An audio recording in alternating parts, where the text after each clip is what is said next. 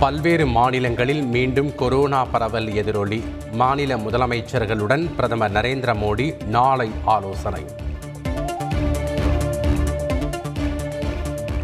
NEET தேர்வில் வெற்றி பெற்று ஏழு புள்ளி ஐந்து சதவீத இடஒதுக்கீட்டில் மருத்துவ படிப்பிற்கு தேர்வான மாணவர்களுக்கு கையடக்க கணினி. முதலமைச்சர் ஸ்டாலின் வழங்கி பாராட்டு.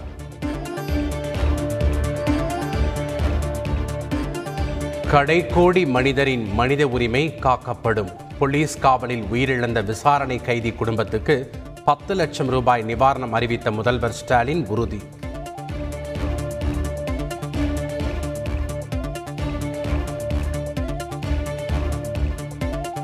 ஐம்பதாயிரம் விவசாயிகளுக்கு இலவச மின் இணைப்புகள் வழங்கப்படும்.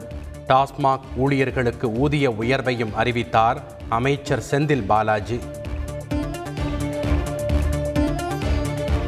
தமிழகத்தில் ஏற்பட்ட மின்வெட்டு தொடர்பாக சட்டப்பேரவையில் காரசார விவாதம். முன்னாள் அமைச்சர் தங்கமணிக்கும் அமைச்சர் செந்தில் பாலாஜிக்கும் இடையே வார்த்தை மோதல்.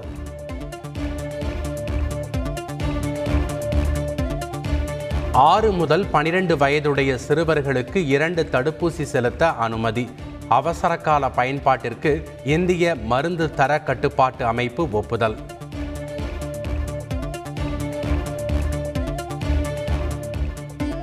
கருணாநிதி பிறந்த நாளான ஜூன் மூன்றாம் தேதி அரசு விழாவாக கொண்டாடப்படும். ஓமந்தூரார் அரசினர் தோட்டத்தில் கருணாநிதி சிலை நிறுவப்படும் என்றும் சட்டப்பேரவையில் முதல்வர் ஸ்டாலின் அறிவிப்பு. அதிமுக உட்கட்சி தேர்தலை எதிர்த்து வழக்கு தொடர அனுமதி. விசாரணைக்கு பட்டியலிடும்படி சென்னை உயர்நீதிமன்றம் உத்தரவு.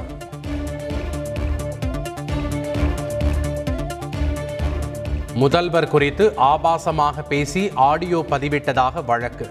நடிகை மீரா மிதுனுக்கு முன்ஜாமீன் வழங்க சென்னை உயர்நீதிமன்றம் மறுப்பு.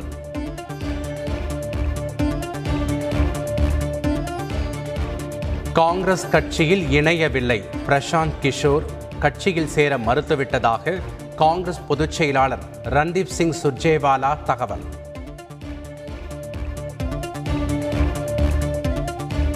ரஷ்யாவில் மழலையர் பள்ளியில் மர்ம நபர் துப்பாக்கிச் சூடு நான்கு பேர் உயிரிழந்ததாக முதல் கட்ட தகவல்.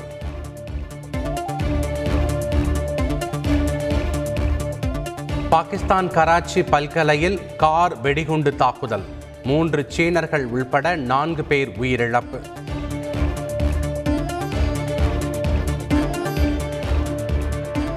இலங்கை பிரதமருக்கு எதிராக கண்டி முதல் கொழும்பு வரை பேரணி. ஐந்து நாட்கள் நடத்த எதிர்க்கட்சிகள் திட்டம்.